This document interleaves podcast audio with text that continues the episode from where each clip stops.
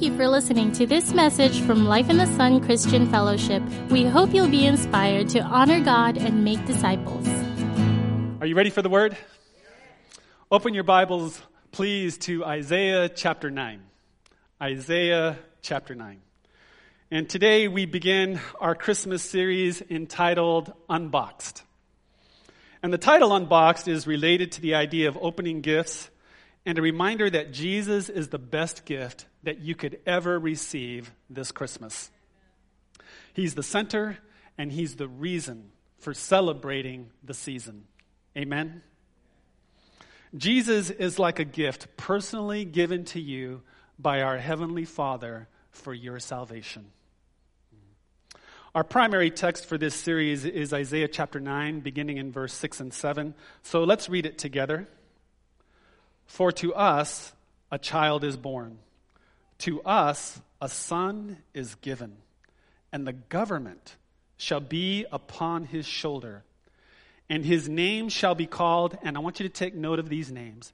His name shall be called Wonderful Counselor, Mighty God, whoever had a name like that, Everlasting Father, and Prince of Peace. Verse 7 Of the increase of his government and of peace, there will be no end on the throne of David and over his kingdom.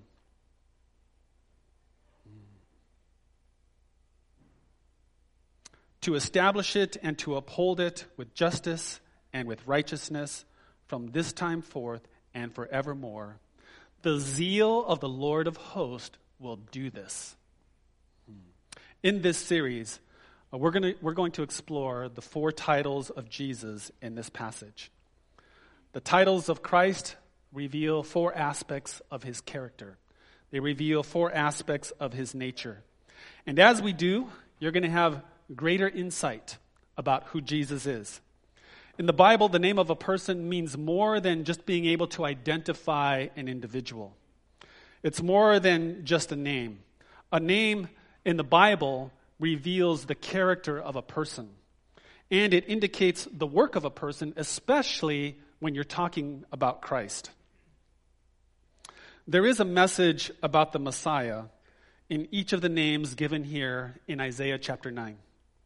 Christ's names reveal his personality, his names reveal his purpose, and his names reveal his power. And the more you know him, the more you will grow in gratitude. The more you know him, the more you will grow in worship. And the more you know him, the deeper you will develop your walk with God. Amen. How many of us could use a deeper walk with God? Yeah, how many of us have a situation where we need God to do something? We need God to step in and do something. And the people of Israel were in a similar situation.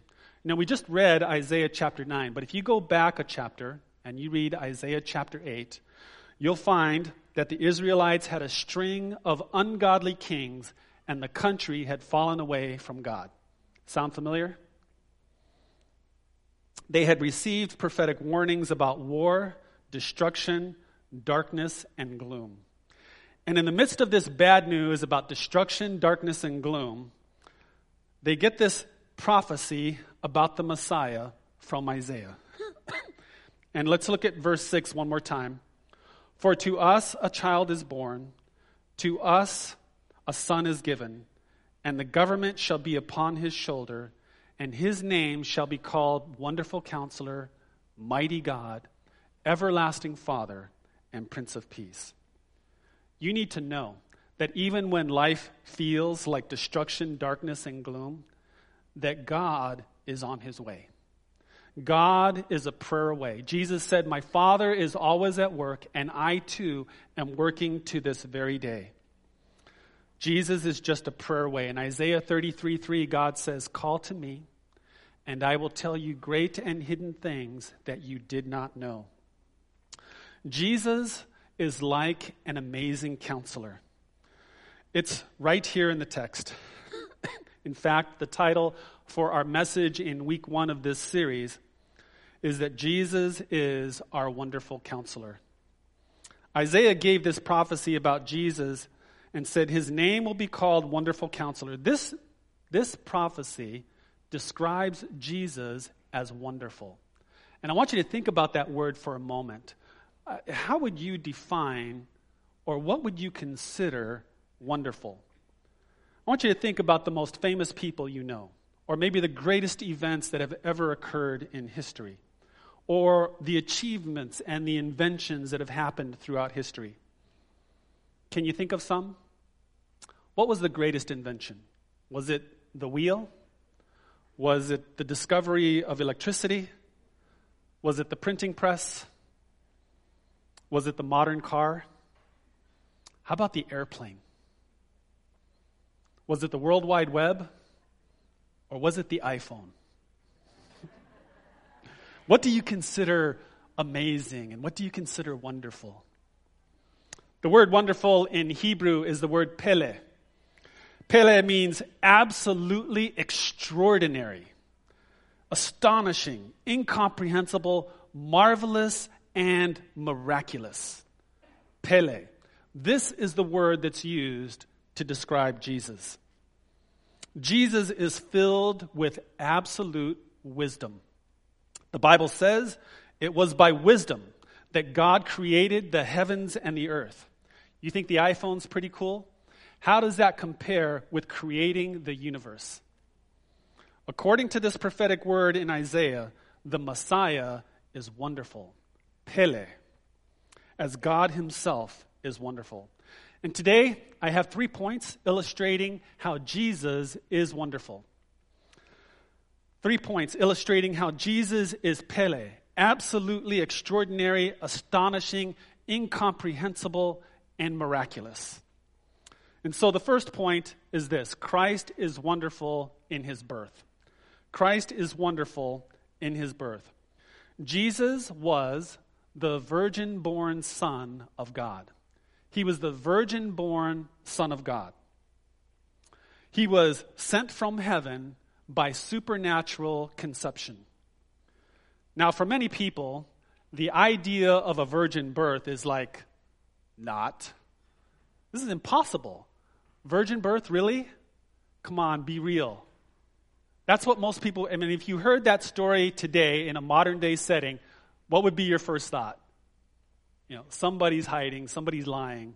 Okay, we know life doesn't work that way. This skeptical view was much more common before science discovered cloning. We now know that there are, in fact, other ways. Oh, thank you, Ronnie. Appreciate that. We now know that there are, in fact, other ways to duplicate life. Now, we haven't quite figured out how to make something from nothing. But we have figured out how to take something that is already alive and to help it multiply. And it's only taken science 4,000 years to catch up with God because he did that once before. Remember when Eve was created from Adam's rib?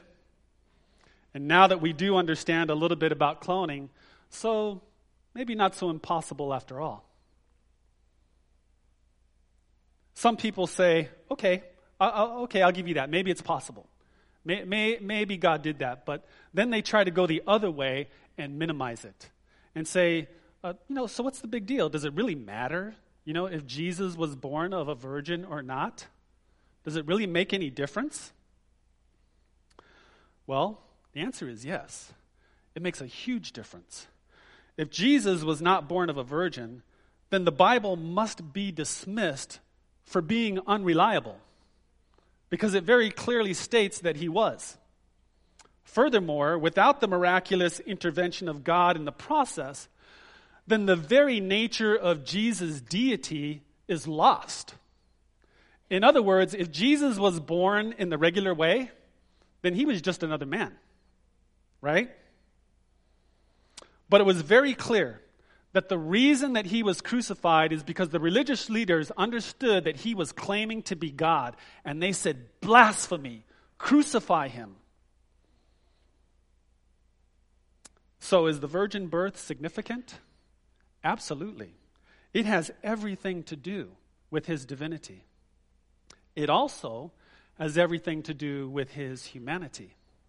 Here's something that maybe you've never thought about before Jesus was born because the humanity of Jesus needed a starting point. The humanity of Jesus needed a starting point. And think about it for a moment. Jesus was always with the Father in eternity before anything existed. So, what that means is this there was a time when humanity was not a part of his deity. Let me say that again. Jesus, the Son of God, the second person of the Holy Trinity, is eternal. And he existed forever as the Son of God. And then there came a time when the eternal Son of God added humanity to his deity. And at that point, that is the point of his conception, and I might add his miraculous conception. Jesus, the Messiah, who was fully God, also became fully human. He never became less God, but he added a human nature to his divine nature. And so he became one person with two distinct natures functioning together in perfect harmony. He became the God man. And none of that would have been possible if Mary had a baby in the normal way. So, is the virgin birth important? Absolutely. Here are some other reasons why Christ is wonderful in his birth. In the virgin birth, we see God's favor and we see God's initiative. Luke 1:30 the angel said to her, "Do not be afraid, Mary, for you have found favor with God." And then in verse 31 he said, "Behold, you will conceive in your womb and bear a son, and you shall call his name Jesus. now, in this, we see God's favor and we see his initiative. He acted gently but decisively to save his people. Secondly, the virgin birth highlights the supernatural. On the one end of Jesus' life, we have his supernatural conception and birth. And on the other end of his life, we have his supernatural resurrection and his ascension to the right hand of God. And finally, the virgin birth shows that mankind needs redeeming that it cannot accomplish for itself. The fact that the human race could not produce its own redeemer shows that its sin and its guilt are overwhelming and that the Savior must come from outside. And so that's, the, that's point number one. Christ is wonderful in his birth. As we celebrate Christmas this year, let me encourage us to keep the main point the main point. Christ is wonderful in his birth. Point number two Christ is wonderful in his wisdom. The Messiah's counsel and plans are marvelous and wonderful. You know, Jesus never needed to seek counsel from anybody. He gave counsel to people. And you know what? He even did it when he was a child, at 12 years old. Do you remember the story? It's found in Luke chapter 2. Uh, let's read it together, beginning in verse 41. Now his parents went to Jerusalem every year at the feast of Passover. And when he was 12 years old, they went up according to the custom and when the feast was ended, as they were returning, the boy Jesus stayed behind in Jerusalem. His parents didn't know it, but supposing him to be in the group, they went a day's journey. But then they began to search for him among their relatives and acquaintances. And when they did not find him, they returned to Jerusalem searching for him. After three days, they found him in the temple, sitting among the teachers. So imagine that. Anybody ever lose their child? Maybe you don't have to imagine it. But they lost him. And so they're looking all over for him. And they go back to Jerusalem and they search everywhere. They went to the mall, they went to the beach. Finally, they went to the church. and there he was talking to the pastors. And so we pick up the story there. He's sitting among the teachers, listening to them and asking them questions. And all who heard him were amazed at his understanding and his answers. And Jesus increased in wisdom and in stature and in favor with God and man. So here was Jesus. He was in the temple with the teachers of religion. He's listening to them, he's asking them questions. They also asked him questions. And at the age of 12, he impressed the elders of his generation. You know, it's one thing to be smart. I mean, every once in a while you hear about a genius who's 14 years old and he's going to Harvard and he's studying physics and astronomy, and you're like, wow, it's just amazing. You know, it's one thing to be smart, it's another thing to have wisdom that you can only learn from life lessons that, that have to do with relationships with people and with God. You can't learn that by 12 years old unless there's something special going on here.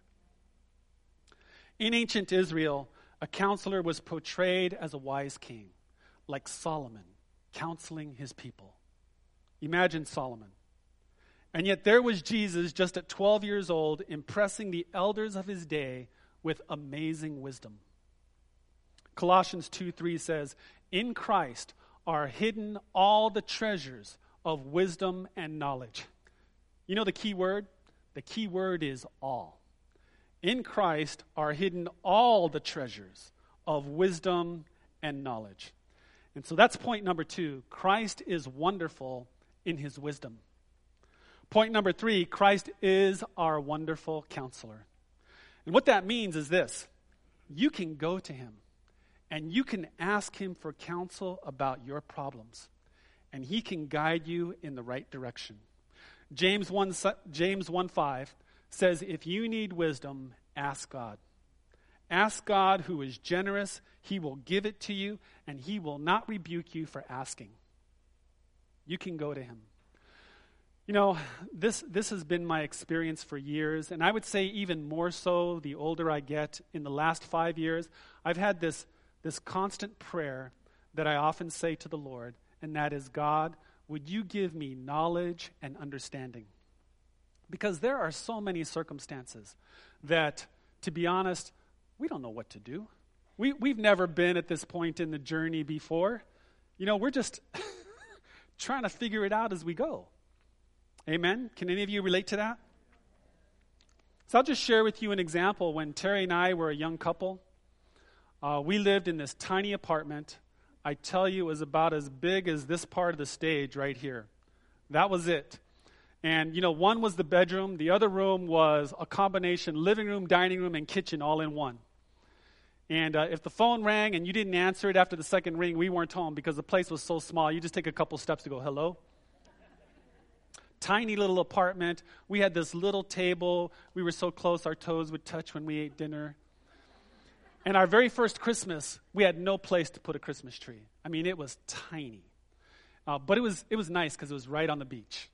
It was called Oceanside Apartments. It was down there at Alupang Beach, and you could hear the waves lapping up on the water, lapping up on the sand at night with the window open. It was beautiful, but tiny little apartment. And uh, we had no place for a, a Christmas tree, and but we had this one little dresser, and I found a little tiny silver Christmas tree about this tall, and I put it right up on top of the dresser. And, you know, before God had did some healing, I'd be embarrassed to say this, but I, I salvaged it out of a dumpster. and that's where we were in the early days. You know, we were starting out just trying to make it. and we were dreaming, like young couples do, about what life could be, you know, something to graduate from this tiny little apartment. And, uh, we said, you know what, one day we could build a house. And we started to dream about our savings plan. And, and we had heard that, you know, you probably have to have about 20% down in order to get a mortgage loan. And then you work with the bank and all of this stuff. And we figured, you know, a house and calculating 20%, man, that's about 10 years from now before we could even realistically consider this. So a couple days later, I'm in the house, in the apartment. And uh, the Lord says to me very clearly, you're going to build this house sooner than you think. And I tell you, it was so clear. I instantly shouted out to Terry. I said, Hey, Terry, you'll never guess what God just said. She's like, What? He said, We're going to build this house sooner than we think. She said, Yeah, right. How are we going to do that? I go, I don't know. I have no idea. But you know, we got a word. Let me encourage you. What you need is to get a word. Just get a word and then follow what God is saying. And so, just out of faith, we said, okay, well, if God said that, maybe we should take some steps. So we started visiting some banks and getting some information, and we found out, lo and behold, there was a bank that would finance 100% if you had a piece of property that you could put up for collateral. We didn't know that. But you know, God knew. He's our wonderful counselor. He knows everything. All you have to do is ask Him, and He will guide you. We had no clue about real estate, about loans, mortgages, banking, all of that stuff. I mean, we were like green, just like brand new. I mean, I was happy just to pay off our school loans. And so we thought, hey, we could apply here. And so we did, and I tell you, less than one year, we had groundbreaking. And the Lord was true to his word. He said, You are going to build this house sooner than you think. Now, like I said, we were young and inexperienced, and we didn't know any better. The interest rate at that time was 10 point something. Now, if you're familiar with mortgages, you know that that's a bad deal. I didn't even know I was signing a bad deal. But, you know, as the years went by and I started learning more little by little, I, I started thinking, this is a bad deal. I was like, Ugh. I don't even want to tell people about my mortgage loan. you know, it used to be something I was proud of. We built our house. Now I'm like, uh, you know, yeah, we got a loan. but um, so I started thinking, you know, Lord, how am I going to get out of this? You know, I'd, I'd hear about people refinancing, you know, and it's all about timing. You just got to time the market. You know, when is the interest rate low? And, and it's, it's almost like a roll of the dice. You know, when am I going to sign off on that in order to get it at its lowest point? And um, so, you know, I'm, this is in the back of my mind. And I'm praying. And I'm saying, God, I, I don't know about these things. I, I, need wisdom. I need guidance. And so um, I noticed that the interest rate was dropping. I kept hearing it in the news. And I'm thinking, okay, now now's the time. I should do this. How am I going to do this? And I don't even know where to go. Where would be the best banking institution to go to? And right then I said, God, would you give me knowledge and understanding? And I tell you, the Lord can drop it in your lap any way He wants. It can be through a book, through a person, through a TV program, through a radio, through a verse, through a small child who's talking to you. But you're going to hear it and you're going to go, ah, that's the answer. And so I was listening to the radio. There was one of these Christian financial gurus, you know, sharing his wisdom and his knowledge. And he said, you know, when you're dealing with banks, you don't want to do business with a bank that's a national that's a national bank. If it's a big bank, you just become an account number in the database. What you want is a locally owned bank that's a part of your community because you get a different level of service. I thought, that's it. So I went and found a locally owned community bank here on Guam, and I applied. And so the lady's working on the application, and we're waiting for the answer. And uh, she finally calls us, and she says, You're approved. And the interest rate had gotten really low. And she said, I knew that it was going to go up the next day. She said, I stayed up all night last night working on your application so you could sign it at its lowest point in this particular uh, economic situation. I said, Man, you just won my heart. I said, You, you just won my trust. I said, This is the bank where I want to be. And so God knew all that. I said, God, give me knowledge and understanding. And He can just drop it into your lap just like that. And so here's the point I want to encourage you that Jesus can be your wonderful counselor. You know, Terry and I, we, we do counseling and we love helping people, and God has given us some tools from His Word. But you can go directly to God, and He can speak to your situation, and He can give you counsel. Amen?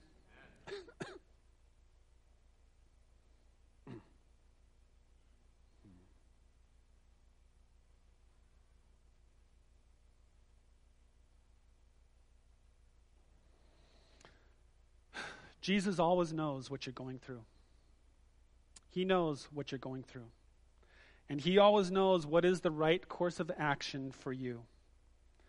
And you can be sure that He is listening because He has told us to cast our cares on Him by praying to Him. That's Philippians 4 6. And you can be certain that He has your best interest at heart because He loves you. Proverbs 3 5 and 6 says, Trust in the Lord with all your heart and lean not on your own understanding. In all your ways, submit to Him, acknowledge Him, and He will make your paths straight. Have you come to realize how complicated life can be? There are times when you're faced with difficult situations. How sure are you that you're making the right decision? When you need wisdom, ask God. Notice I didn't say if you need wisdom, but when you need wisdom, ask God. Jesus Christ is your counselor, and he can direct you in the right way.